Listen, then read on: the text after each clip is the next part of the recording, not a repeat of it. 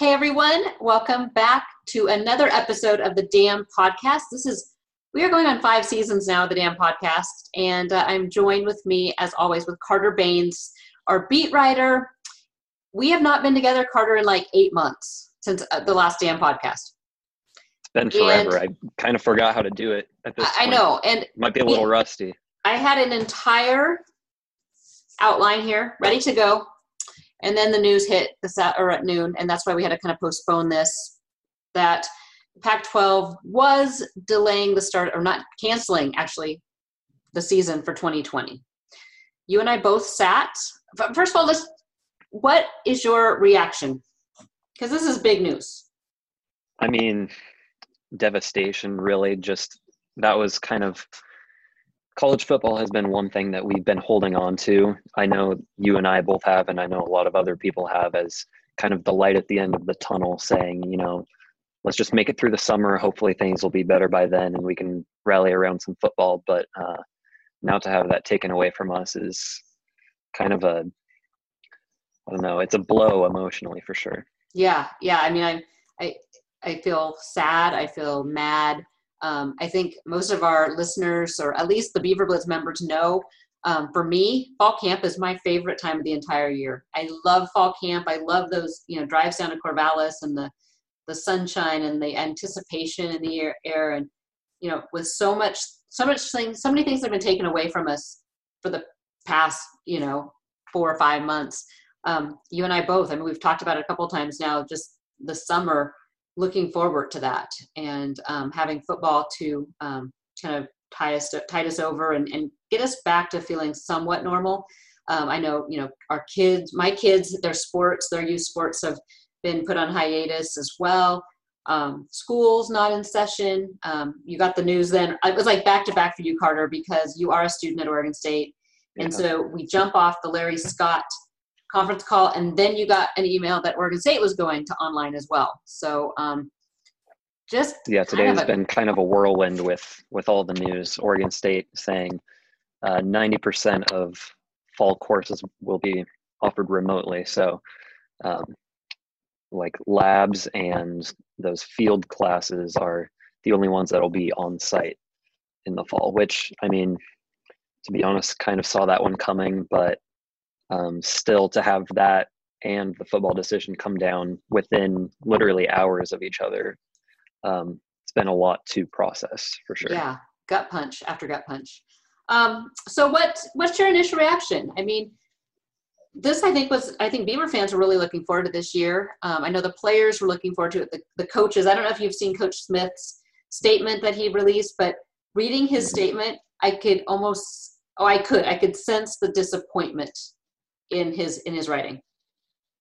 Yeah it was pretty clear. You know there's a lot of optimism going into this year obviously uh, at, at beaver blitz for sure and then just in general among beaver fans uh, knowing that this could be the year that things finally turn around um, you know a, a bowl a postseason berth in general was you know kind of the expectation going into this year something that oregon state hasn't done in seven years. So um, to have that taken away from you is you know, for Coach Smith and for all the players, and then just for Beaver Nation in general, that's really disappointing.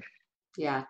Um, you know, because we've been breaking down the roster. We've had all, I mean, there was a lot to be optimistic about. And now, you know, if I'm Hamilcar, I'm not coming back because I'm going to be spending my spring um, getting ready for the NFL Combine. Um, so many and so much uncertainty, I think. But right now, as we stand right now, we're taping this on Tuesday afternoon. Right now, Big Ten and Pac-12 have canceled their their whole 2020, the rest of 2020. Big 12, SEC, and ACC are still up in the air. And I just read before jumping on here how the Big 12 actually feels that they're going to play, or at least start playing this fall. Do you think the Pac 12 and Big 10 acted too quickly to make this decision? No, just because from what we heard uh, in the webinar earlier with the Pac 12 representatives, each conference has a, an individual set of doctors and you know leadership personnel that have been guiding them through this process since March, really. And so each conference, you know, has those representatives who have their own viewpoints. and the Pac 12 did was what they felt was best based off of the information that they have received. So, um, you know, Pac 12 and Big Ten are obviously very coordinated on this. Their officials, their leadership has the same viewpoint, and you know whether that's considered right or wrong is up for interpretation. But um, they were they did what they felt was right based off of the information they were given, and that's the same boat that every conference is in. It just comes down to how they interpret um, what their experts are telling them. So, how weird do you think it's going to be, though, if those programs? I mean, I agree. I think all along, I mean, as a pandemic, we've never been through something like this. Um, if half the half the country plays and half the country doesn't, I mean, how weird is that going to be? Bizarre, because how do you work out a college football playoff how do you have bowl games? Um, I know there's been some talk about postseason just in general, even before two conferences opted out of the season. About you know everything that's owned by ESPN is one thing, everything that's not is another, and you know seeing some bowl games permanently fold because of it was an option. What happens now that uh, 40% of your member institutions aren't playing?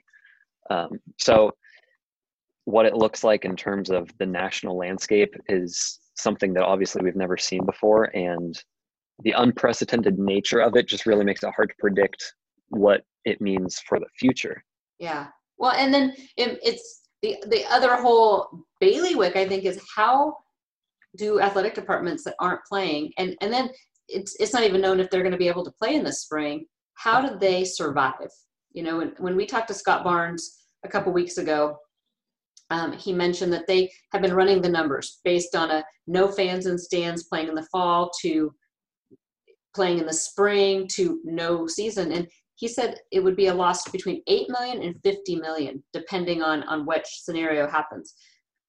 There still could be no football season. When you're looking at a program with an $80 million budget and you take away $50 million of it, how, how do smaller athletic departments even survive this? Yeah, no, it's absolutely crippling to well, anybody that's not in the Power Five is, I mean, none of those um, programs operate, you know, at, at a profit. So to think about how many of those are going to lose sports, I mean, Boise State, for example, has already cut baseball and uh, at least one other sport that wrestling, I can't remember off the top of my head. Wrestling. Yeah, I believe so. I think you're going to see this at most most institutions if if there's no football. Um, what it looks like at Oregon State, I don't know, but know, when you're talking about a reduction of anywhere around like half of your um, athletic department budget by not playing football, I mean, those other sports just aren't sustainable without that revenue. Yeah, I mean, it's I, I haven't even gone there because I don't even want to think about what and then like you said you bring up the smaller programs i mean you look at the mountain west or the big sky and some of those conferences what does that do for them i mean it, is a trickle down too i mean portland state was relying on that million dollar contract with oregon state playing the playing yeah. the uh, preseason game and i mean that was a huge chunk of their of theirs so um, yeah we are just no good news today carter there's I, I really have nothing positive and we usually try to keep the Dam Podcast kind of fun and kind of positive um, basketball. What what did you take from from the sounds of it? No competition, and they'll re-examine competition starting Jan or January 1, 2021. But um, it sounds like they'll allow basketball potentially, depending on what kind of the local health officials say as far as practice. Is that what you gathered too? Right, and I think you hit on an important point there um, that Larry Scott himself really wanted to hammer home earlier. Is that this is just a, a postponement postponement or cancellation of competition. So, in terms of uh, training and non-contact practices and everything that they're currently doing, that's still allowed um, un- under this new Even, approach that they're taking. Right. That's how yeah. I. So I mean, that's that's that. considerable amount of yeah. of contact per week that that they can still have. So, in to to talk about basketball, what it looks like now is instead of starting the season in late November and then having, um, well, the Pac 12 is going to have conference games in December for the first time this year.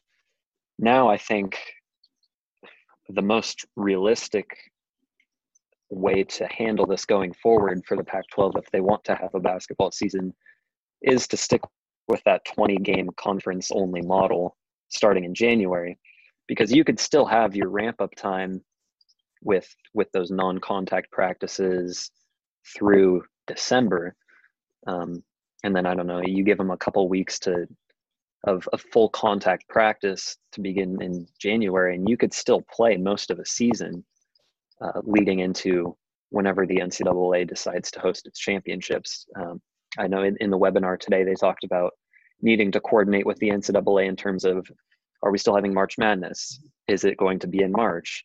You know, that determines a lot of how they schedule a basketball season. Yeah, yeah. And so like, going back to football, it does sound like they'll be able to keep kind of that 20 hour roughly. And I, I think there's still a lot of questions to be had. So right now it's it's hands-on 20 hours a week and that's not contact, but they can do walkthroughs, they can you know it's with the the training staff so coach mcdonald and his crew um, as far as lifting and conditioning they can do um, team meetings or um, film review and position meetings. So there are things they can do and i think it's so important to keep those guys engaged because i mean what a blow for them. But um, the one thing that they also reiterated is that scholarships and all their support so all the the educational support and all the training tables all that will continue. And then Larry Scott also said there was a question about, you know, what do you do eligibility wise for these guys that are going to potentially miss an entire year? And he said they will be working really closely trying to push the NC2A to allow. But again, then that opens up another whole thing. Are you going to, going to allow larger rosters for next year? Um, you know, how does that look going forward? And then how do you fund those additional scholarships? Yeah, that's something that the spring sports are having to deal with currently because uh, this past 2020 season for spring. Uh, you know, like if you look at Oregon State baseball, you've seen a lot of players transfer out because, you know, with with so many scholarship guys coming back, and then the incoming freshmen next year, um, your roster is going to look really interesting with yeah. uh, with the new eligibility rules there. So if we see that transfer into football as well, uh, it's it's going to be really really bizarre to look at a roster construction and scholarship count in 2021 yeah and you know you're thinking about it just kind of off the cuff because i haven't dug in and looked at this but what would that do for someone like oregon state? It was a small class to begin with so you're not it might actually help oregon state because some guys will decide to be done and just move on. Some will want to stay and keep playing um, but you only had 12 seniors so um, yeah it'll be interesting to see how you do that roster makeup how that works how they fund it because then you're looking at a lot of scholarship money that uh, you weren't planning on, extra scholarship money. Um, yeah. Yeah, so many, so many variables. And and the other takeaway I got from the from the meeting too is they don't even know. I mean, there's a lot that they have no idea, like how logistically a, a spring season would look or how all that's going to play out. Um, the other thing that's interesting, and this is something that I think we need to keep an eye on when you meant you brought up transferring, is let's say the SEC, ACC, and Big 12 play. Will they come looking to poach players from the Pac 12 and Big 10 to come play? Saying, you're not playing, transfer to our school and you can play. That's entirely possible. And it, it was brought up earlier today. And, you know, the representative said, yeah, that's that's a real possibility. It's something that could and probably even will happen. Yeah. Um, whether we see guys actually leave or whether it's just contact that they have with coaches saying, "Hey, come play for us if you want to play this year." Um, you know, whether it's just those talks or whether it actually happens, it remains to be seen. But I, I think you're going to see something along those lines occur because um, take take for example somebody like I mean I don't know Hamilcar Rashed eh, has already established with his play in previous seasons that he's an NFL caliber player. But if you've got somebody who needs this year, who needs to play at a high level this year to prove that they're NFL ready, maybe you see somebody like that head over to the SEC to play one more year and. Well, but would it help give Ham? Them, give him a little more film. Could it help Ham? I mean, you're looking at Hamilton. It could. Who doesn't I mean- have a season, if he doesn't have a season at Oregon State, could he potentially help himself raise, you know, go from maybe a third, you know, second, third, fourth round pick if he doesn't play to a first round pick if he plays, say, in the SEC. Yeah. Yeah, exactly. I mean, it comes down to risk reward for a lot of these guys. Like if you look at um, Penei Sewell at Oregon, projected first, maybe second pick, you know, there's a lot less reason for him to go to Yeah. a Clemson and play one year and prove himself than there would be for a Hamilcar Rashed, who's, you know, second or third round and maybe wanting to push himself into the first round. So that'll be a case by case basis, but um, it'll be interesting to see how many people actually make that move because I would imagine eligibility wise, you know, that'd kind of be a slam dunk in terms of getting Oh. a waiver and playing right away. Yeah, if you're not playing, then I, I can't see how they couldn't grant you, you know, the ability to play. It, It's wild, Carter. It's um, we don't have a lot of the answers, but um, I think it was important that we started the, the Dam Podcast back up and just have some. We we usually start it up this time of year every year. It's usually we're talking fall camp and we're talking. Um, this should have been week one. We should have been wrapping up week one of what we you know had seen and and who was standing out and here we are. So um, know that the Blitz staff is just as disappointed, and um, you know, I think, like I said, sad, mad. There's a lot of emotions. I think that a lot of people are having, not just with college football, with just this whole situation. I think everybody wants some normalcy back. But um, we will be back. It may not be weekly because I don't know how much you know we'll have to discuss every week. But this is a kind of an ever evolving and we brought up a lot of questions today, Carter, and hopefully we'll start seeing some more clarity, um, you know, as the weeks go on. Yeah, it seems like every day something new occurs. So before too long, I'm sure we'll have enough to talk about. But Yeah, yeah, Um, and and we've done, you know, there's so many things that we've done. We've dove, dove in and looked at recruiting classes. We've looked at position groups. Um, gosh, we'll have to like redo all that before fall camp. Yeah. That, or maybe fall camp becomes winter camp, or I don't know. It, it's it's different, but um, I guess we're all. I, I hate this cliche, but we're in this together, and there's a lot we can't control right now, and this is is one of those things. But um, I want to thank our subscribers at Beaver Blitz for um, sticking with us and uh, helping us stay, um, you know, your source for Beaver news. And we are offering right now. It is 24/7 is celebrating their 10 year anniversary, and that's our parent company. And for the entire month, if you're not a member, this is the time you can jump in, join us in the lodge. There's lots of stuff that we we break right inside the lodge. 50% off any annual membership a dollar for your first month if you choose to go in a, a month-to-month membership. If you are on a monthly membership right now, upgrade and you save 50%. So you can get Beaver Blitz for an entire year. All of Carter's great insight and analysis, my insight and uh, contribution, all of it for under $50. So um, join us and uh, we'll, we'll be there. Keep bringing you the insight. Thanks for this episode of the Dam Podcast. We'll be back in the next week or two with more. Thanks.